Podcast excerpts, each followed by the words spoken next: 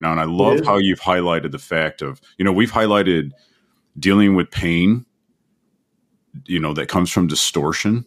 Yes. Um, when I gave my life to Christ some 25 years ago, I personally didn't struggle with what I've heard a lot of people say they struggle with when they when I thought of God as father. I didn't really look at my own dad yeah. as much. I was like, he's just a man. I'm like, I can't he he can't be like a barrier between me and God. Like I've got to understand God. That's just a metaphor. he's like my father, you know and or it's a good it's he's pulling me into that storyline but this is all important to me because yes it feels like in our current day culture and we just literally in the news whenever you're actually listening to this podcast but in our current news you know we just came out of afghanistan and did it in the most terrible way and you know some of the weird leadership the you know evil uh, moorings of our current leadership in our country. Um, not that any side has it nailed, but um, it feels like we could be moving into exile in a lot of ways. Like yeah. the the landscape of our world is changing so rapidly fast. It feels like it could be. And the and what I'm loving in this here is like, if that happens, I'm going to go with you. Yeah. You know, the next Amen. picture of our lives is that God's going to go with us. And Amen. there's so many things in our current culture because you know you've labored in church culture. I've labored in it, um, you know, a couple decades. It's difficult work. I just yeah. wrote about that on Facebook today. It's difficult work. I'm like, don't pray for your leaders, unite with them. Yeah. I, I, don't need you to pray for me. I need you to come lift my hands and work with me and take take on 10 tasks and you know whatever like right. what do you need what needs to be done you know let's uh cuz you know so that that and that's one of the pain points I wanted to bring into this conversation um and we can maybe touch on it later but the concept of when you look at Christianity and you look at how we come out of a Jewish, you know, a, Jewish Messiah, Jewish storyline, God sanctified Israel so that they could sanctify him. And this powerful story of holiness in God, and then he transfers that holiness into his people. And then we're supposed to be this light that shines in the midst of a dark world. You've got all these things going on, and it matters for me because I want I want to uh, you know I want to live as a sanctified people and I yeah. I, I, I want to actually walk with God. And so understanding His wrath and and bringing that into my my own heart and experience in this current day, the pain point of our church culture that when you take like uh, the three streams of Orthodox Judaism is like what is it, like Reform, um, yeah, Orthodoxy, yeah, and then, and then Orthodox, and then there's another one, but and then you look at like what the Gentiles have done with the all loving, all peaceful, all un- unifying Messiah, and we've got like forty five thousand, maybe fifty thousand by now because these are old stats. Fifty thousand divisions. I mean, yeah, we can't get along. Yeah. We can't even agree to disagree or agree. We can't. We just can't do it. It's like insane. It's like, and I feel that in me. It's like I'm I'm guilty of it too. I'm not like innocent in that area. I'm like my pride has gotten in the way or my willingness to want to be right or you know pin it on theology. I mean, dude, it's, it's wicked. And I don't know, I bring all this up because I think God's wrath actually is against that. Yeah. It's against yeah. that pride of being right and it's something I'm personally probably guilty of and I want that's why I want this episode to be like something that we're not just talking, oh, that was a neat topic. Those guys, you know, they had a great conversation. No, I want to bring this right down into the nitty gritty and go, let's look at what God's wrath is, you know, and then where is it actually in our lives? What's in our lives right now where his wrath is like, I'm coming after that. Yeah. And, and, and maybe Brian, for the, the sake of, um, language, right? Because I think the Bible does make a bit of a distinction between anger and wrath, meaning yeah, anger that builds until the, God makes a decision. And there's I, that long suffering. His anger is laced yeah, with long suffering. Yeah. So if it's a holy anger, right? He can he he this divine being, as we see in Jesus, right, right, can express anger even towards his people in a way that is redemptive and causes them to change. And that perhaps is the best discernment we have on whether we are, are really weighing is this God's anger or is, or is this an accusation from the enemy? Is it conviction? Whereas God says, I hate this thing, and here's why it destroys you, it destroys everybody in your circle of influence, it destroys my witness in the world. Well, then his anger is an opportunity for us to, to draw near in repentance, turn from it, turn towards him.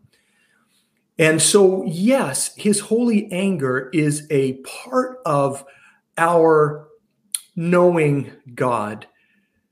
It's important for us to recognize he's not characterized by being angry um, because right. his anger is not like ours. Our anger comes and goes, it's an emotion. It is. and it's usually because we've been violated. Our our incredible sense of self, our self-centric right. orb, you know, our limited way of viewing things, somehow it's been transgressed by another, right? We're not getting what we want, says James, or somebody did something to us.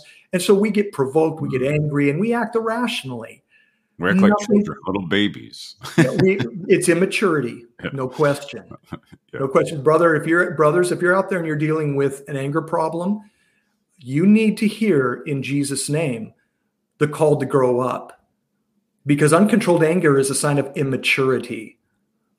Um, and you need to take a page out of your your your father's playbook. My wife was reading me to, to me from Colossians today, N.T. Wright's translation, and he said, um, "Be ready to handle anything." it was kind of a great little phrase. I, I, don't know what the verse was, but the way he translated it was, you know, kind of one of Paul's exhortations. He said, "Be ready to handle anything." Yeah. Meaning, look at you forgive because you've been forgiven. You understand how grace operates. And if you have experienced God's displeasure and you've been reconciled to Him, then how much more do we understand? Hey, people don't think alike. They come from different places. We need to we need to understand them and even help them understand the anger points in their life that God might be putting a finger on. Um, you know, Brian, I might even say it like this. And, and again, I don't mind, guys. You can you can write write us and challenge this. But as I see Jesus embody the Father, and I see him frustrated with the disciples. I and I, I, see him, you know, sometimes shut them down. Sometimes he's just like, "Oh, hey, Vay, what am I going to do with you guys? You're never, you're just little faith. She just don't get it." But he keeps, he keeps at it with them, right? Um, yeah. God knew what he was getting into when he inaugur- when he initiated a relationship with us. He's not surprised by anything. This is how we beat the enemy. When he yeah. says, "Oh, you wah, wah, wah," you go, "Yeah, that's true." And it's even worse than you know. And my father's got it in hand. I don't think, you know, necessarily we do something wrong, God gets angry spontaneously. I think when he comes to us and says, let's go back to the David illustration. Hey, I saw that. I heard that. It's destructive. You need to turn from it. I think anger comes when we go, mm, I don't really see it that way. They, they, you know, they did it first, or I've seen someone else do it. Then I think you're starting to provoke him. And what he, what does he do biblically? Withdraws his presence a bit. And that should be the point we're going, okay, okay, okay. You're right. I'm wrong. You know, um, that's a powerful father son relationship to have because then you go out and you act like a man. You're aware of the relationships around you, the pain of the people around you, why they do what they do. And, and wouldn't this be amazing, Pastor Brian? And I know you're raising this up in your congregation, but you had a congregation of men, women too, but we're speaking to men who were so mature they could go to a brother, put their arm around him, and say, You know, I love you, right? And I just heard what you said to your wife. That's no way to talk to a lady. Amen. That's no way to talk to a Amen. daughter of the Most High God. You're, you become overfamiliar. You're taking un, uh, unacceptable liberties with the relationship that's closest to you you need to get that right, man. And you need to get it right now. You want let's pray together. Yeah. and I'm here for you, I, and I love you. And could, could you imagine the the unity of the body of Christ that you're you're you're passionate for? And I would say we misread the New Testament. We don't realize how powerful unity is. Not unity at any cost, right. but unity around we are disciples of Jesus. He's the master. We're the servant. We're the slave. He's the king. We're the subject. He's the father. We're the child. Um, we're all unified around that. And so much of what, um, so much of what divides us is secondary to God. Yeah. Yeah, and we make it the primary thing, and we can't get past it. Yeah. I like the the feeling of under, you know understanding the different pulling the language apart anger and wrath that's very helpful yeah it is um and i really it's something i've had to grow in my own life because you know in church culture there's these extremes you know and, and we have to be careful because on the one hand you can become extremely religious yes.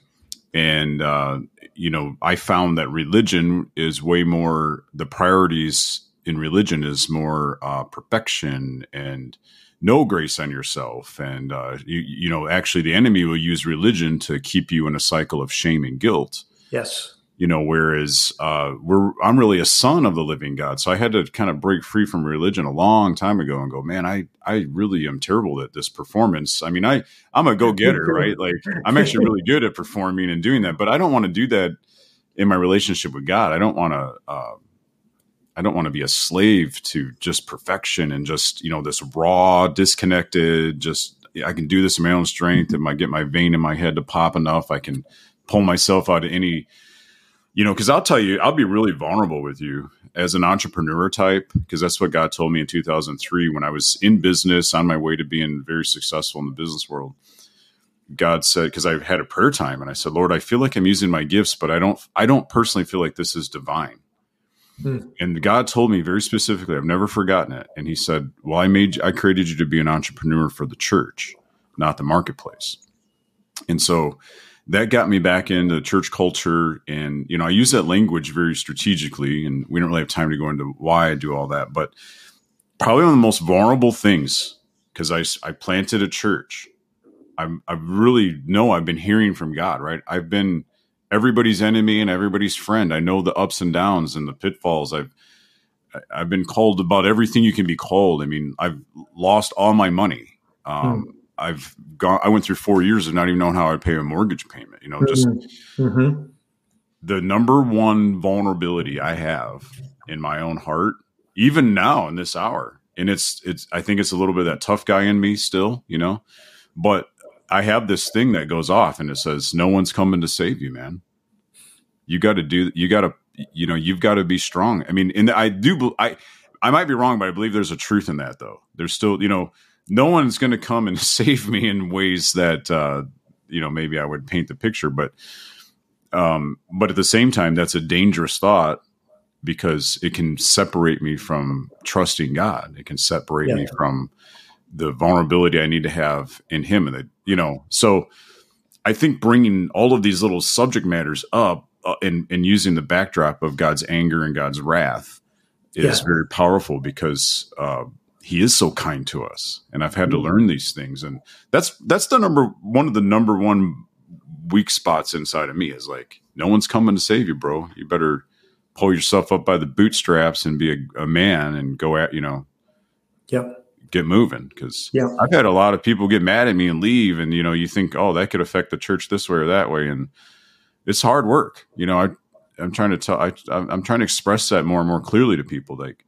I didn't sign up for this. God called me into it, right? Yeah. So it's like yeah. I didn't I didn't you know, my dad wasn't some prominent person in in uh, the Pharisaical uh, world, you know, and then he handed me his baton. No, I I'm just a little nobody from a no name town and a no name place that God said, Hey, go do this. And I'm like, yeah. yeah. sometimes God's people are really hard to deal with. And so, Yes, and that's an important subject with when it comes to anger and wrath, right? Because judgment starts with the household of faith. I do want to not miss the opportunity to say, Brian, you don't need this from me because he's confirmed his word to you over and over again. But boy, I really affirm that word because I'm a church history buff. And the mm-hmm. best uh, the best of our tradition has been entrepreneurs. It really has been that are able to think outside of the ecclesiastical box and and get a hold of the text, let the text get hold of them, and live the parable of the talents, where it's the Father's largesse, and we're just simply putting it to work for the kingdom without a care in the world. Why? remember, remember, oh, this, sorry guys for talking quick, but it stirs me. There was one of those stewards who buried it, mm. right? Gave into that fear and insecurity, which are part and parcel of being human. It's okay to be insecure. We just bring that to the one who is our foundation. Yeah. It's okay to be afraid of what you know, uh, um, what life can do to you. We just bring that to the one who gives us shalom and peace. But that one steward buried it, and he had the audacity, and I give him credit for this, of saying, "I knew you were a hard man, mm. that you reaped where you didn't sow." And I thought, man, I better at least be able to give the original amount back to him. Right. And you know, the, the statement of the steward says, or the, the owner says, okay, that's who I am to you then. I'm a hard man that you that I reap where I do not sow, and you should have known better. It's almost as if right. to say, if you were scared of me, you still should have put it to work. right. and you know, there, there are a lot of people put in the bank. yeah, there are a lot of people laboring under fear psychologically that are doing good work for Jesus, and we would want we would want to bring comfort to them because they're afflicted in a non-biblical mm. way. But it's it's that it's that can-do spirit. It's that come on, let's do it. It's our generation. I think what's happening in the world today gives us an opportunity. I always remember this story about um, Abraham Lincoln. He wrote in his journal in his Kentucky log cabin as a teenager. Um, he was reflecting on the revolution and his heroes and he repined that there was no more great work to be done. Wow. Right? Well, there was a heart that wanted to do great work and that was poised for the opportunity in the moment. I think our culture over the last 50 years has been so affluent, the church has been so one with the, um, the prevailing political culture that um, we, we just think value you know we kind of spiritualize the work in the four walls and say there's nothing really great left to be done. Nothing could be further from the truth. And that's what you're calling men to and i respect you and your leadership team so much for that um, there are great works to be done the father has given us of his boon and he yeah. says not only that he says i'll teach you how to use my resources for entrepreneurial exercises it's we have a seat at his table. Men, he's saying, What do you think? What do you think we can do? Right. How can we make a difference here? Um, this is this is the opposite of the anger of God. Right. right. Is his good favor. And what do we do? We honor him by walking in that good favor. This is the side of the equation he wants us on. Um, you know, Brian, this is a not me, it's a classic statement, but I think that it is so perfect for this two hands when it comes to thinking about God's holy anger and his holy wrath.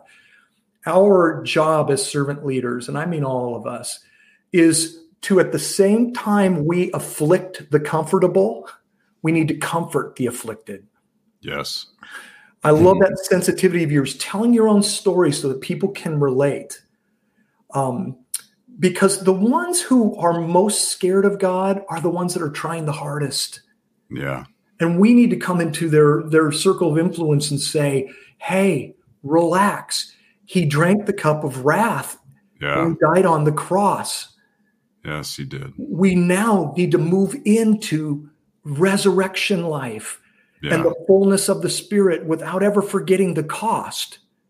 Right? Amen. Yeah. That's but exactly for those, right. but for those, and you were saying, you know, there are some in the, but for those in the church that are playing games with God, they need the affliction of a prophetic word um, that calls them back to their first love, because um, the anger of God and the wrath of God are manifest against the church first, yeah, and then absolutely. the nations, and then the nations. Yeah. That's the biblical order.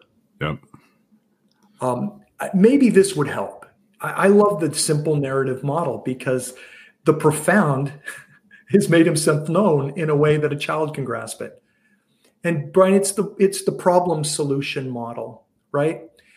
God is good and he creates his beings to be in fellowship with him and live a good life. We turn away from that.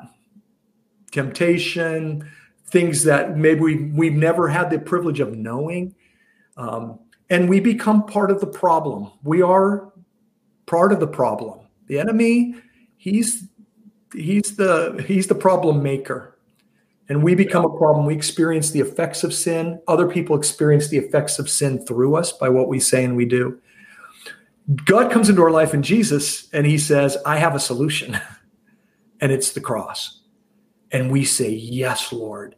And he and we become part of his solution, right? But yeah. this is the picture most people miss. Yes, we get problem. Yes, we get solution. Oops, got my hands but then God does a remarkable thing, and He's done it with every one of His disciples since the Garden of Eden. He takes us as the solution and He puts us right back amidst the problem. Hmm. Because living with us and through us, He will draw other people to Himself and reproduce the process in them. So this begs the question first of all, those who are a problem to the to the church? God's angry with that. But those in the church what is to be done with the church if it becomes the problem? Yeah. there is no manifest solution on earth. You know in some of let me let me give you a practical example. I still have an 18 mm-hmm. year old in the house out of four children. And when we talk about some of these cultural issues i simply say this. I stand with god because if I don't, then someone who's been tricked by the enemy's delusion in culture, yeah. and they experience the, the wasting powers of sin, and they say, What can I do? I have to be there to offer them God's way. Yeah. So that they can partake of the solution. If not, if the church becomes the problem, part of the problem, well, then that's a recipe for wrath. Wouldn't you agree? And I think we're kind of there in a lot of ways, you know. Certainly, when we consider institutionalized church, which is, yeah. um, uh, you know, that's a that's a man-made convention. Church, of course, as you know, was Jesus's way of saying, when kingdom people gather for the purpose of worship and work, I'm there with them. It's church. Yeah, and His and at the same time, Christ is still and I had to remind myself this, he's still patient with the church. Oh, absolutely. In its in its current state of, you know, when I say that it we've reached that point, what I mean by that is Good. I mean that the standard of the gospel has been so watered down. Um, it's not presented it's presented more as like a feel good drug in a lot of circles, a lot of churches, a lot of, you know, we've got the largest churches we've ever had in our country history and look at the condition not of the world, but look at the condition of the church. Yeah. The churches, we've got the largest churches we've ever had, and it's so diluted and so there's just so many problems that, you know, we're we're building on a foundation of the fear of man, and God wants to shift us into building on the foundation of the fear of the Lord and so, like, I thought of that earlier when you were saying, you know, people who really fear God are getting closer to Him. And, you know, I learned this from you guys many yeah. years ago that it's about revering God. You know, it's not f- afraid like a scary movie. It's, right. I, I, I, I'm trying to see you and fathom your holiness. I'm trying to get in the Revelation 4 picture of your throne and the beauty of who you are and yeah. be fascinated with you. And in that process of my life here on earth, um, in this desolate place. It feels like so many times I'm uh, learning to revere you and walk yes. in new ways and yes. learn. So, like you were saying earlier, the guy that struggles with anger, the thing that came to my mind was really just a dose of sobriety, just being sober minded in yeah. Christ, just stopping ourselves and being sober minded. You can overcome anger today. I mean, it, it doesn't take a month or two. I mean, yeah, you have to work on it, but it's it's it's because what you said we get disconnected.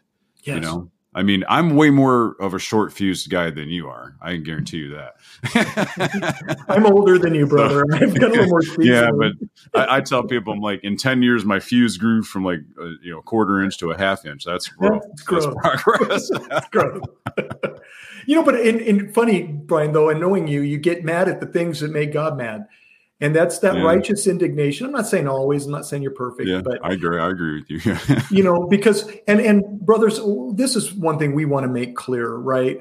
We're not condemning anybody. This is part of the righteous indignation process, right? Because when if the solution becomes the problem, that's that's our problem. And the here's something important to realize about prophets because they're kind of the harbingers of anger and wrath. That's where we get them. All the Old Testament mm-hmm. prophets, you know, it seems like God was mad from the very beginning, and that's not true.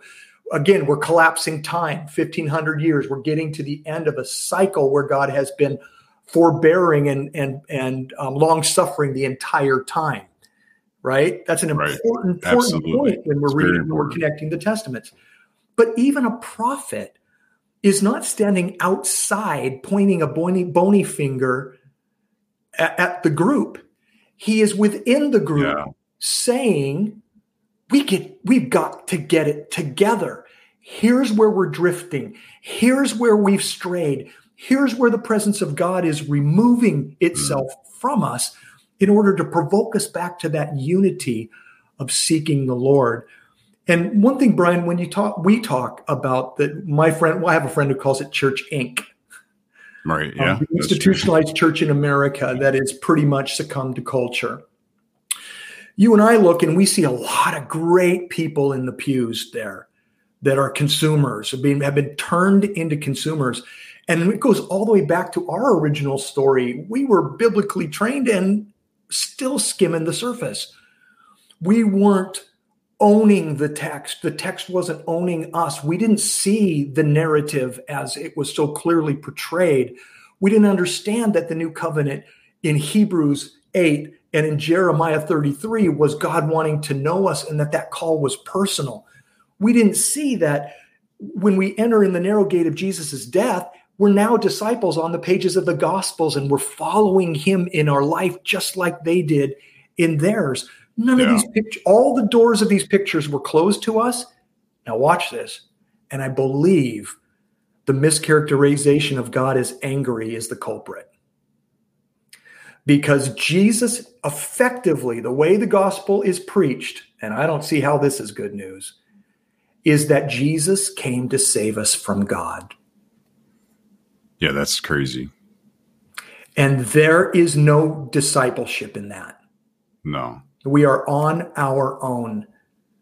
Now you're a different, you're not even in the narrative anymore. No.